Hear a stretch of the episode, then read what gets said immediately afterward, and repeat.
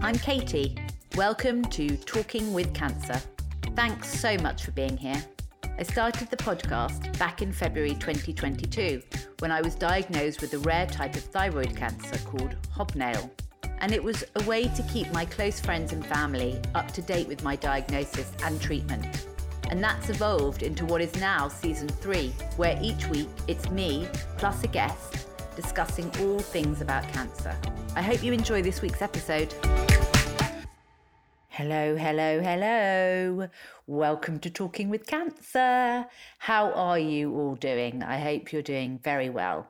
I hope you're surviving this winter, wherever you are. You might be abroad listening to this. You might be not in the UK. We've got listeners from all over the world. So, hello to everyone all over the world and wherever your winter is. If that means you're actually having a summer, then I hope it's good. Oh, I love my guest today. She's just so much fun. She's a right old laugh, actually. I don't know why, even just thinking about her puts a big smile on my face. And as with quite a few guests on here, I've got to know her better since I spoke to her, actually. So I speak to Carolyn Garrett this week, and she's the physical trainer at Maggie's. I first came across her in the summer. This was like pre surgery. I think I went to a class, an exercise class in like May or June time. And I've said it before, I kind of rocked up thinking, oh, this isn't going to be really much for me. You know, I'm used to going to the gym and lifting weights and doing real cardio. And, and I was having heart problems at the time, actually. I remember like we hadn't kind of quite balanced things out. And I think she interpreted the heart issue I had as the same heart problem that can cause a very sudden heart attack. And it wasn't the same issue as that. She only actually told me that afterwards. So I think she was extremely cautious and, you know, quite right, just like making sure that I was going to be okay. And we ended up sitting on chairs doing the exercises. There were two other ladies in that group. And, um, I think, to be honest, it was like just as active as if we hadn't been on the chairs. I was really amazed and surprised at how impactful exercising on a chair could be.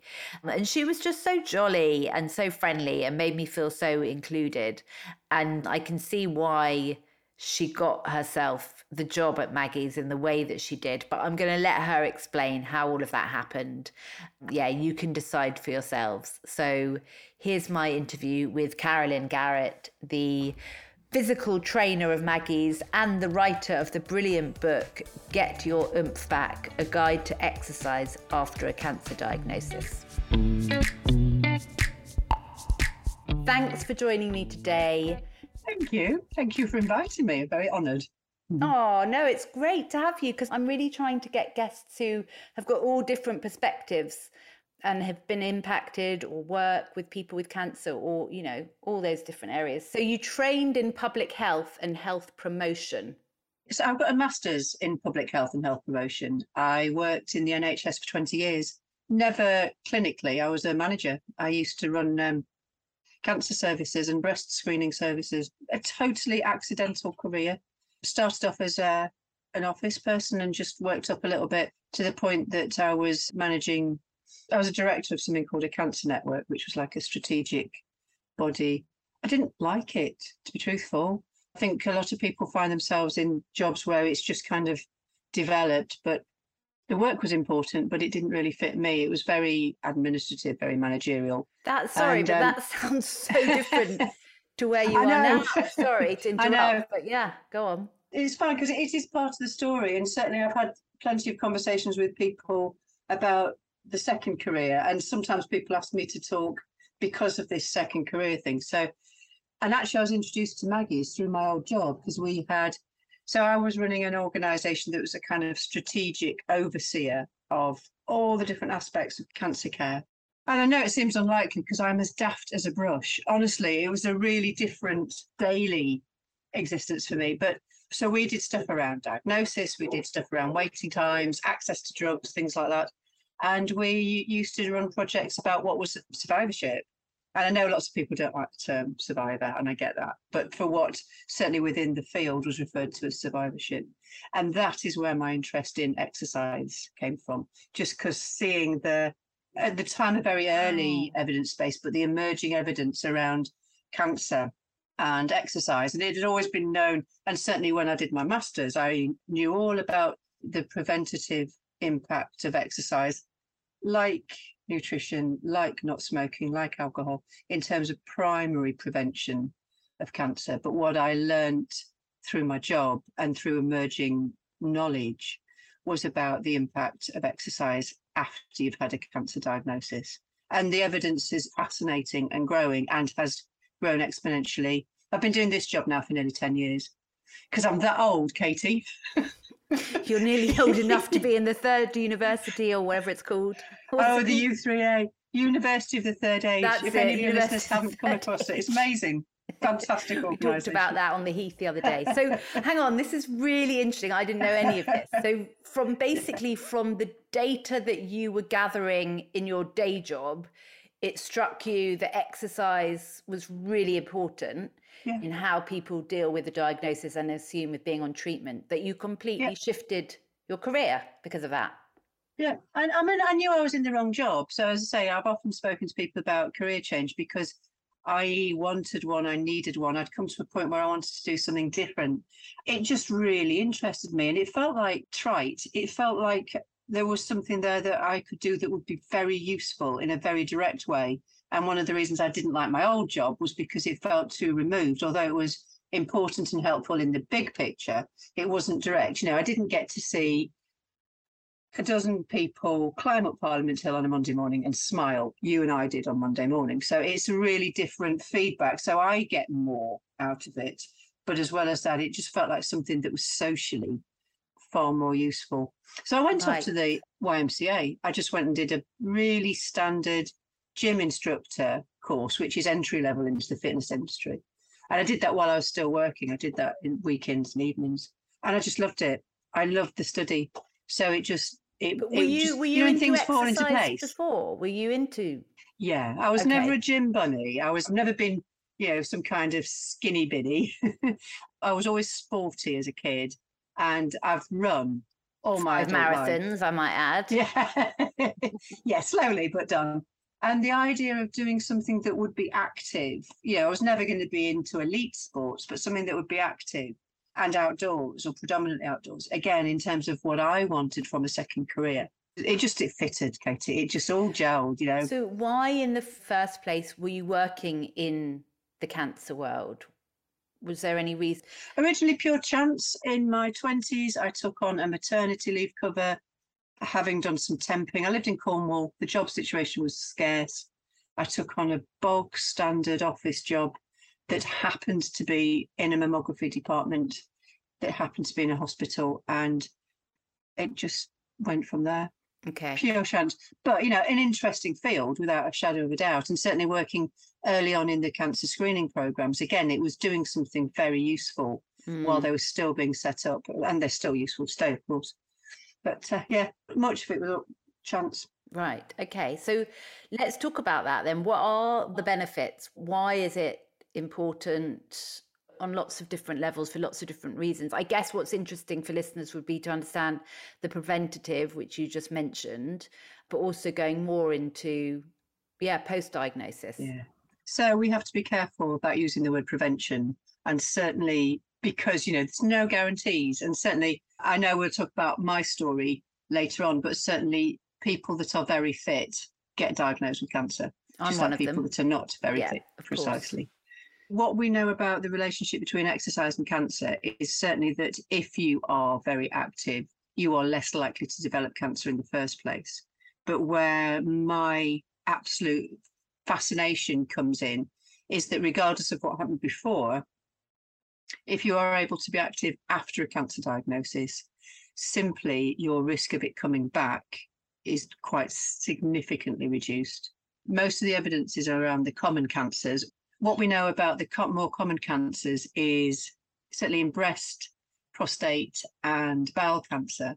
If you are able to be active after a cancer diagnosis, the risk of it coming back is reduced by up to 40%, four zero, which is huge. And there are drugs that don't perform to that level. So that's always the big picture. For people with secondary cancer, with advanced cancer, what is also known is that it's not curable, you know, but you can live with cancer for a long time. And what we know about, again, if you're able to be active with secondary cancer, is that the exercise can help slow down disease progression. So you may well live longer with it. And then what we get to is how you actually feel when you've actually had cancer or you're actually having treatment. And you look at all of the commonly experienced side effects. I think you suffered with fatigue quite significantly, didn't you? Yeah, still do. So I'm, I'm still on the treatment and I get, yeah, a lot of fatigue with it. Shall we tell your re- readers that I fessed up to just literally yeah. finished having an afternoon nap? I think I, and I cheered it's you for knackering. it. It's exhausting, whether you've got cancer or not. Have a nap in the afternoon if you can. totally. So, 95% of people who've had a cancer diagnosis experience fatigue. They don't all call it fatigue. Doesn't necessarily it can last for a period of weeks or months or years, depending on all sorts of different circumstances. But if you're able to be active, what has been shown is that exercise on its own can help reduce the fatigue, uh, can help manage the fatigue. Again, they there was a study that compared just exercise with just the best anti-fatigue drug, and cancer uh, exercise outperformed the drug. It's incredible. That's amazing. So why is that then, really Carolyn? Impactful. Why is exercise so? What's it doing that's making these amazing impacts? It's loads of different things, uh, lots of different pieces of a jigsaw. It's not just one magic bullet. It's helping with blood flow, so it's helping you know kind of stimulate healing. It's helping develop and re-strengthen our heart and lungs. It's going to help us with day-to-day things, with recovering strength, and you know, recovering strength is partly about getting up the stairs and getting in and out of chairs, but it's going to enable us to move more similarly to before diagnosis. So just getting around is becomes less tiring.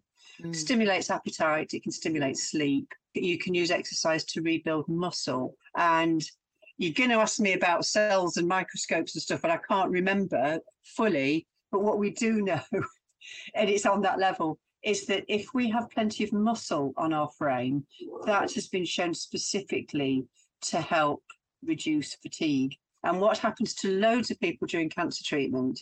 Some gain weight, some lose weight, but what very frequently happens is that we lose strength. And that can be a perception of strength, as I say, getting out of a chair or getting upstairs. But what we lose is we lose muscle, and literally you lose muscle. So many people go through cancer treatment and they find that their limbs are skinnier and their torso is rounder. And that's because there's more fat on the tummy. And because during treatment, our body will, if it can, might metabolize our own muscle. So we lose it. You know, if only weight loss only involved body fat, that would be highly convenient, but alas, it doesn't. And if we're losing weight and not exercising, we lose our muscle. And as I say, mm. that's partly why it can feel things can feel so difficult, but it's also because you literally have less oomph. Oomph. Oh, good one. Very on have, brand. I know. Check me out. I've got that in. but you have less strength. Yeah. It's cyclical. You know, it feeds itself. It's interesting what you say about the more you move, the less mm. fatigue mm. you have. Because I'm now just over three months since surgery, major surgery I had, and you know, knackered all the time, but feel like I know I want to move my body. I know I want to get out. I know I want to do more, feeling more confident, more brave with the new body that I've got. And it definitely has helped doing the mm. Nordic walking with you, doing the yoga. I do yoga for cancer with Vicky Fox and kind of building myself up to just getting a bit more cardio going. And it definitely helps with the tiredness. But I think yeah. things like the Nordic walking you know, getting out with other people mm. or on your own. Sometimes you just want to be on your own. Being in nature, all of those things yeah. do. Huge. So it's not. There's obviously physical benefits to it, but it's also the mental stuff, isn't it, Carolyn? And Completely. that's a huge part Completely. of exercise. Yeah, and the link between your mood and your emotional state and your mental state and exercise is well proven. So of the common side effects, uh, as I say, fatigue is the biggie, but anxiety and depression is extremely common as a specific result of cancer treatment. And again, getting into the fresh air, there's a term green exercise, and the idea is exercising in nature just has the potential to give a little bit more impact in terms of our mood. One of the reasons why my job is just the most rewarding is because people's mood improves as we're doing it. Oh, and it's gorgeous. That's lovely. uh, so they people... probably rock up and you're measuring the height of the sticks and you're helping with the gloves and they're a bit moody. And by the end of it, they're like, yay! People are. One of the things that has been lovely is I work at Maggie's at West London as well. And I remember them saying they always liked it when the Nordic Walkers came back because there's just a nice buzz and there's a, and there's like a happy sigh. And I, you see that a lot. Oh, um, so instantaneously, some people hate exercise. I will acknowledge that. And then it's a matter, there's an art in finding how we can move in a way that feels rewarding to us. But once we get to do something that we can be comfortable with and enjoy and that challenges us enough, it's just, it does all these things, you know, the endorphins that you get either gently on something like a Nordic walk or a big bash of them if you do something a little bit more um, extreme. Mm huge mood boost. Yeah. And you say that in your book, which we'll come on to. You say, do something you enjoy. And I've always said that with exercise. I always think yeah. if you're forcing yourself to the gym, why are you yeah. doing it? You know, yeah. let's talk about Maggie's. How did they find you? Did you find them? Brilliant organization. They are a charity that I support. You can go to my mm. fundraising page through my website, talkingwithcancer.com. And if you like this and you like the podcast, please donate anything you can. Sorry, I just threw that Definitely. in there. Over to you. No, do it because again, I am without sounding really cliched, it's a privilege to work for Maggie's. I've got to say, I love them as an organisation. I knew Maggie's when I was in my old job. We used to have meetings at the Maggie's West London Centre. So we used to have what would be called expert patients that would sit in meetings with NHS managers and clinicians and go, "We don't like that." Brilliant. Could you sort out the car parking, please? you know, and talk about the things that matter to patients from their perspective so I used to go to Maggie's for that. And actually, when I was thinking of this career change, I remember talking to the centre head at the time at Maggie's West London, lady called Bernie. This was ages ago, Katie, before being a cancer exercise specialist was particularly a thing. I remember going, Bernie, I've got this idea that I'd be like like a personal trainer or almost like a PE teacher, but for cancer. And she was like, do it. she was really enthusiastic. There's a few other ex-colleagues that were really cool and just said, yeah, because that, you know, again, they understood the evidence base. They understood what was coming in terms of the need for rehabilitation and the value of rehabilitation. So the Maggie's West London Centre has probably been open for 12, 13 years. And I was, I remember going when it was first opened and they're just beautiful. I love Maggie centres because they're both beautiful, but they also do an amazing stuff. They're not white elephants.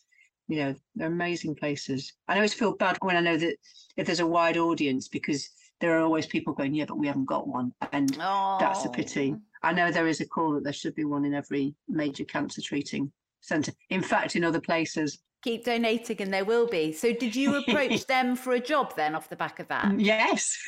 Brilliant. I knew them already. So they knew what I was doing, and I just kept some dialogue going. And then they needed somebody to stand in for something, and it was something as simple as that. They needed a stand in for a physio who'd been doing a rehab class. And I said, Oh, yes, please, I'd love to. Of course. Since then, we've developed the exercise both at West London and they're all free. We started Nordic walking. It was pure, um, what's the word that you use? Pester power on my part. Oh, well done. Can we do Nordic walking? Can we do Nordic walking? Can we do Nordic walking? And uh, so we started that several years ago. Um, Amazing. And things have gradually developed. What I like as well is that they allow me to teach strength training. You came along to that as the first thing. It has to be gentle, but again, strength training is terribly important and terribly useful if we can find a way of making it acceptable for people and not overwhelming. So uh, I love that Maggie's let me teach strength as well. It's fab. Yeah, yeah, no, that's brilliant. We talked about Nordic walking on our walk and how we need to rebrand it for a younger generation. It's exhilarating and it's exhausting. I mean, it really works your upper body as well. And it gives your brain a break. I love the fact it's so sociable. It's just an, a really pleasant thing to do. I know. Um, and we're a real mixed bunch, aren't we, on the Monday? It's great. Yeah. so let's just talk about you and your personal journey with all of this because again i had no idea that you yourself had had a cancer diagnosis. I still don't really know very much about it so if you don't mind sharing. I don't mind sharing at all because again in terms of it's not necessarily the most obvious trajectory though i have come across several people who have been um, been personal trainers had a cancer diagnosis and then gone into specializing and, and, working in cancer, which makes complete sense. You bring your personal experience. For me, it was the other way around. So I, so I've been doing this job for nearly a decade and worked in cancer for 20 years before that. And I always knew statistically, you know, one in two. And I always knew breast cancer, one in eight. And my mum had breast cancer, my dad had prostate cancer. So it's always been there in the background of my mind, but I imagined I'd been older. And then in the lockdown, start of lockdown, when we all had to get used to Zoom and working on screen, rather than being in it. So I, I love, I teach boxing, which again, post cancer, oh my god. I've done boxing as well. It's a great release isn't it? Oh. It is. I've done zoom sessions with a couple of clients who if we were in a park i'd hold up the pads and they'd wallop me with my consent. And rather than doing that we'd been holding dumbbells and boxing against the screen. And it had just been a bit intense and i thought i'd sprained my pectoral muscle. I had this kind of strange sensation on one of my chest muscles just didn't feel right. And it was a little breast cancer. Wow. So, how quickly did you go from feeling that sensation to getting it checked, Carolyn? Almost instantly, because the timing of my cancer journey was right at the very start of the pandemic. So, when people weren't going to their GP, I know now cancer services are, bless them, they have worked with massive backlogs for months and months mm-hmm. already when I was diagnosed, it was the point that we were standing outside clapping the NHS. It was back then. And there were no waiting times or very, very few. So I didn't even see a GP. I rang a, a central number because they didn't want you to come through the door. So I rang a central number and explained, and they were like, no, straight off. Right. And I think it was about five weeks, it was four or five weeks between me finding the lump and me being in a hospital bed having a mastectomy that's a short period of time to get your head around any of that. My mm. goodness. Mm. It is, but it meant that it was intense, short, focused. I was really lucky. I didn't need chemo. So I got in and out in a much faster time, you know, relatively unscathed. I had a mastectomy. For some people, that is a massively loaded word. For me, it was fine. I've got to be honest, it wasn't devastating. It's just the surgery that I needed. Yeah it was done very well. It was done very quickly. But ever since I've been on hormone drugs, and from them, I can't remember words. oh. Dafter than I ever was, but you know they should help prevent it coming back. So um, right, so you're on those drugs for the rest of your life, are you? No, five to ten years. Apparently, ten it's, years. it's normally to steer you right through menopause right. and a little way beyond. Might get away with five years. It'll depend on where the science is at the time that we yeah. that I get to my five year anniversary. Okay. What I know with the treatment that I'm on and how my cancer's being looked at, you know, I just feel like there's more drugs around the corner all the time. Like, Always. you know, I'll be able to take my drug for a period of time and it will stop working. Yeah. And then mm. I'm sure there'll be something else. It's, exactly. It's unbelievable. Exactly. You might not know any different. I mean, you don't know any different, but do you suspect that having worked in this field, having had personal experiences in your family, and then having it yourself made you deal with it differently, better? It Completely. sounds like you were quite matter of fact about it, perhaps, which is fine. However, people deal with it is how they deal with it. Yeah. Maybe I'm putting words into your mouth. You tell me how no, No, you're not, Katie. I was quite matter of fact about it. I was very pragmatic about it as I say, I had always assumed I'd have breast cancer just because I know the stats. I was immensely lucky because partly because I already worked in an area where I had knowledge and support specific to cancer. So the lovely team at Maggie's, even though it was say it was deep in pandemic and we weren't doing anything external, but they looked out for me. Of course they did. I knew all the terminology. I knew to anticipate certain things. Mm-hmm. I knew mm-hmm. I had cancer before he even said it. I walked into the room to get my biopsy results, And there's a surgeon sitting there looking very pleasant. My surgeon was lovely, but sitting next to him was a breast care nurse, and she had pamphlets. Katie. Yeah, I got a blue folder full of them. I never look at it. but as soon as I saw the pamphlets, I was like, "Oh, all right, I know where we're going here." You know, so and I can be jovial about it now. Actually, I was quite relatively jovial about it at the time because it's one, it's a coping mechanism, isn't it? Probably. But I was articulate in. Mm. I understood the terminology. I could call on people to help me make decisions. I had the choice about a mastectomy, and I had some lovely help from other professionals, but actually, I knew some professionals who had had cancer or who had also had breast cancer. And there, where the two, you know, where the Venn diagram crosses, was where I was particularly grateful for help. I've hung out with people that have had cancer for years, and my clients, well, my clients were lovely, absolutely lovely. And actually, one of the people that I was boxing with, with these flipping dumbbells, which led me to find the cancer, she'd had the same surgeon as me. So, you know, the level of specific support I could call on was just lovely. And I wish everybody could have access to the same support as me. I was incredibly lucky on that level, incredibly privileged, actually. Well, I think there's a few things that strike me in what you've just said. One is the importance of self advocacy, which I talk about loads on this podcast be yeah. on top of, across, in charge of your own medical journey because there's yeah. going to be a few little slip ups like there's low resource in, in the NHS. Yeah. So you've got to stay on top of it and don't feel like you're being demanding. Just that's really important. But also, like, there is a lot of support, whether you know that or not. In your case, you knew it, it was your world. Mm. But again, people listening should know there's a lot of support, not just organizations like Maggie's, Macmillan, but there's Facebook groups. That's a become quite a big, mm. important resource for me. And there's things like your lovely book. there are, there's lots of great sort of handbooks and yeah. books and YouTube and pod. There's a whole community. There's loads of it. And I yeah. think it's really important. And the other thing before we come on to the book is I don't think people should feel guilty. I'm not suggesting you do, but I do sometimes about being jovial about their cancer mm. diagnosis or yeah. being matter of fact about it or just you know there's a real uh, of course i talk about pr and branding a lot in my everyday life but like you know there's a kind of an idea of what cancer should be like or mm. should look like or should feel like and if it doesn't you feel a bit guilty about yeah. that and i don't think you should it comes in many different shapes and sizes and forms and realities and yeah and I think that's that's just really important. I agree.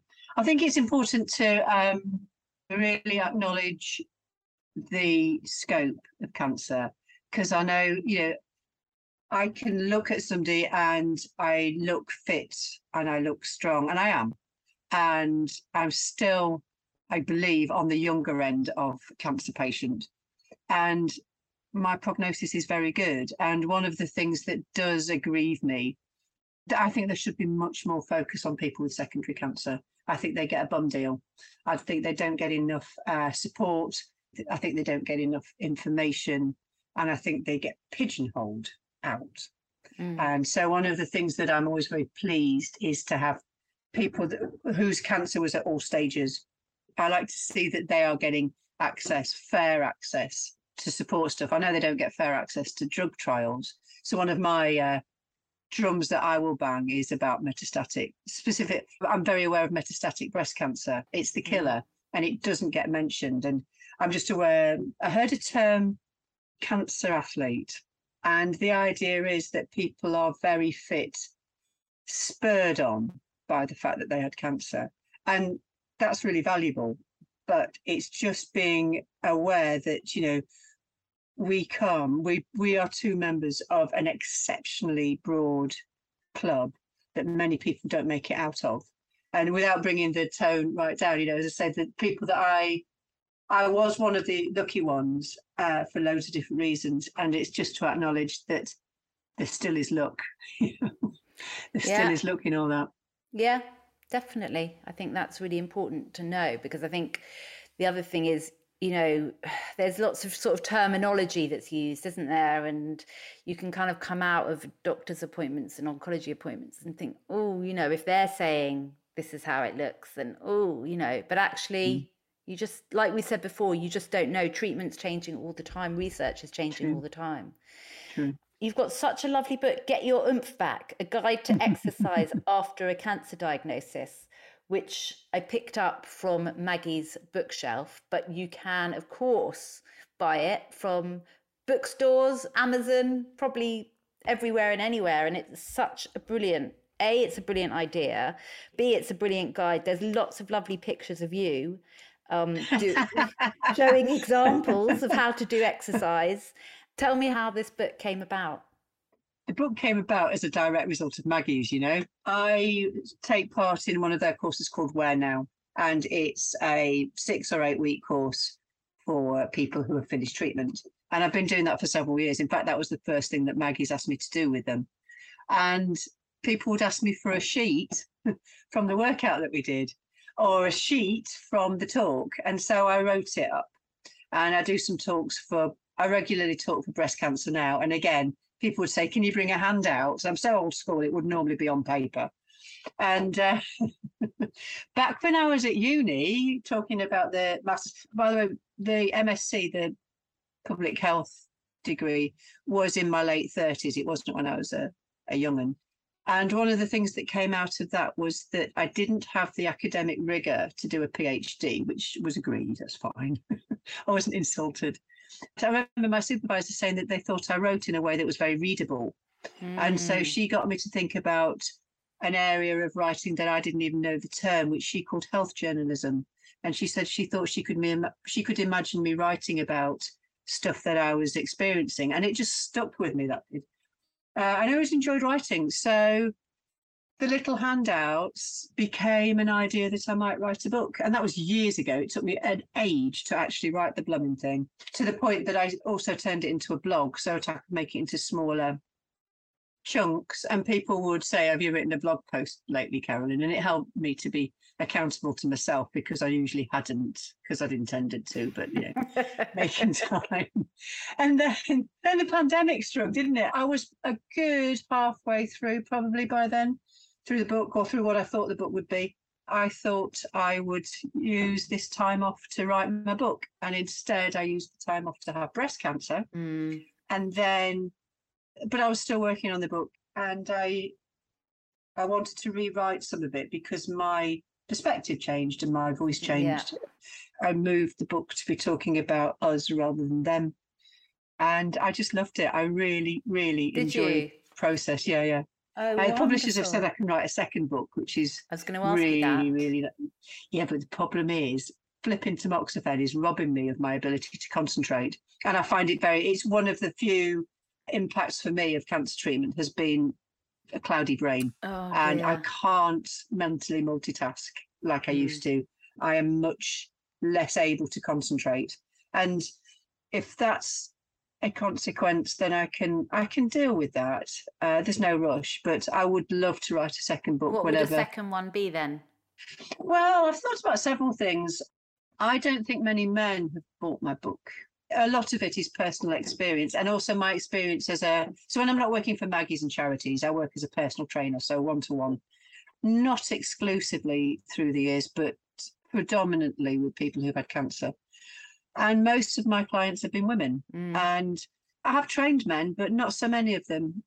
I think you have to frame things differently to engage a lot of men. And i think the book would probably read as a very female focused one. So a mate termed it my man book. I may well write a man book. Mm.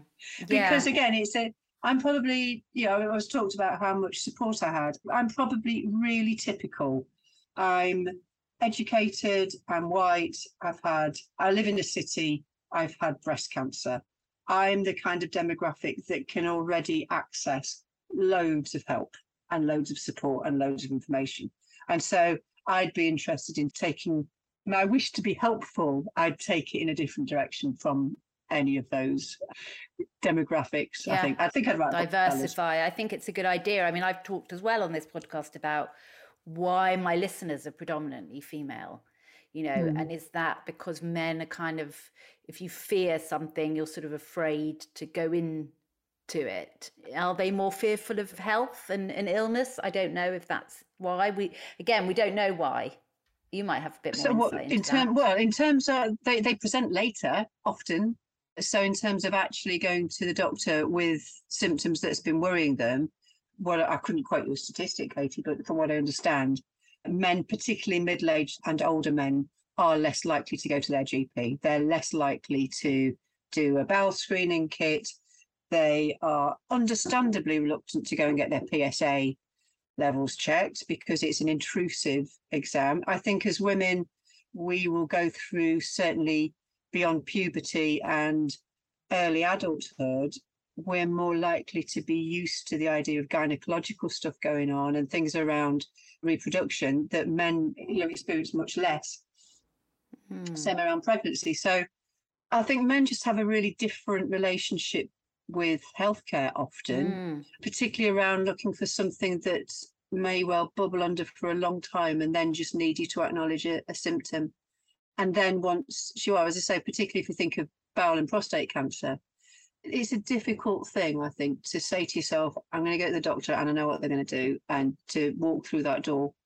It's tricky.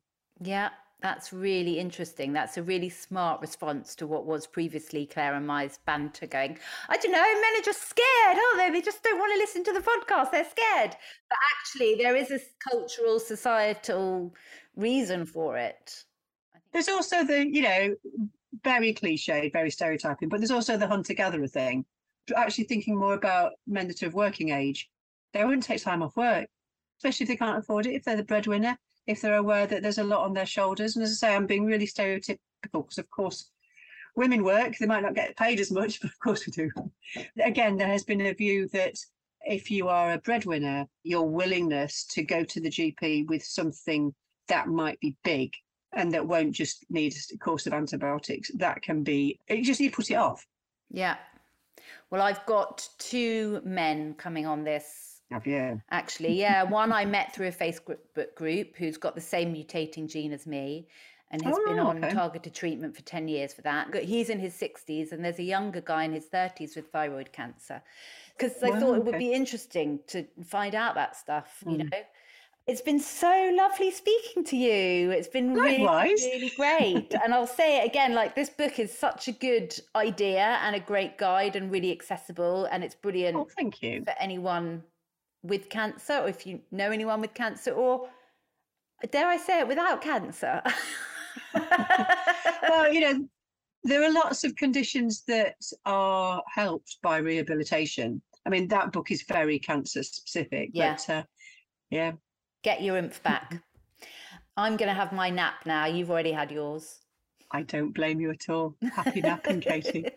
and I'll see you on the heath soon for that Nordic. Oh, thank you for inviting me on. It's been oh. lovely chatting. Oh, it's been lovely having you. All right, lovely. Happy Take sleeping. Care. Cheers. Bye. Take care. Wasn't that great? That was some really like I learned a lot from that chat with Carolyn actually. I found particularly insightful her knowledge around men and how men approach their health not because of I said before on here, or they're just really scared, but because of actual cultural reality, which is that they're not really encouraged to think about their health from a young age like women are. They're not really told about their health like women are through puberty and beyond. I hope that's changing. I hope for the younger generation that is changing. But it was just I hadn't thought about it like that before. So I think, you know, she talked about bringing out another book targeted at men, which I think is a brilliant idea. But I'll mention her book again. So it's Carolyn Garritt, G A R R I T T. She has written a book called Get Your Oomph Back. And that is a great Christmas gift, by the way, if you are looking to buy a present for someone you know with cancer. And it came about in such a great way, you know, which is I think when these things come about in a kind of organic, real way, there's something just even that more authentic about it, about a book like that. Similarly with um, Vicky Fox's Yoga for Cancer. So I would kind of say those are two really great books, actually, if you're looking to buy a Christmas gift for anybody. If you want to buy yourself a little treat, buy them both. Yeah, I think the other point Carolyn made was about the fact that there isn't a Maggie's everywhere. And I talk about Maggie's quite a lot. And when she mentioned that, I thought, oh, yeah, again, like I've said, I've got listeners all over the world, and there isn't a Maggie's in all those places. I think like there could be something else, and I really recommend that you try to find out what that might be. I think take your time. Don't force it if you don't feel ready. I definitely wasn't ready in the early days. I was almost anti becoming part of a cancer community and people were suggesting lots of different options for me but I didn't identify as someone in that community. It just was not where I saw myself. And I think that's because I had to sit with my cancer and come to terms with it in my own time and in my own way and in my own surroundings. And now I feel nothing strange at all about walking into a room full of other cancer patients and just having a chat having a laugh or sharing what I'm feeling. You know, I think there is definitely something about being with other people with cancer where you just get each other. You just do. And it's quite comforting, actually. It really is. So, on that note, I met with Carly Musa, who I interviewed on the podcast in the episode Influencer we talked on the podcast, which was great. We've had a little bit of back and forth on social media. And then before she went on a trek, she went on a trek with CoppaFeel to the Sahara. We said, wouldn't it be great to meet up? And we met up today. And it was just really, the time just flew. We walked around the park and chatted for an hour and a half. And at the end of it, I kind of looked at my phone and I couldn't believe it. It felt like 20 minutes. But I think like engaging with her and sharing stuff just very naturally, talking about our cancer experience and everything that comes with that. It just, I don't know, it really helped me today, actually. It was really, really what I needed. Not because I felt particularly emotional. In fact, it was kind of the opposite. I wasn't really feeling very much about the cancer. I didn't really know what I was feeling. I don't know, just having a chat about everyday stuff, but with someone who's been through it. I found that incredibly, yeah, like I said, incredibly comforting and reassuring. I think very reassuring. We talked about all the different organizations that are out there, and you know, some of them are for specific types of cancer. And that can be quite hard if you don't have that type of cancer, but you perhaps can see that an organization could offer a lot to you and there are loads of different organizations out there for lots of different types of, of cancer. And I think, you know, one thing that interests me as well is the idea of rare cancer and how I have a rare cancer. You know, I have hobnail, that is a rare type of thyroid cancer. One in five people get diagnosed with a rare type of cancer. So, where do we all go? Like that's also interesting. You know there are there is a rare cancer organization out there actually. But when i kind of looked to join them they didn't list hobnail as one of the cancers that they cover. Now they do because i flagged it with them.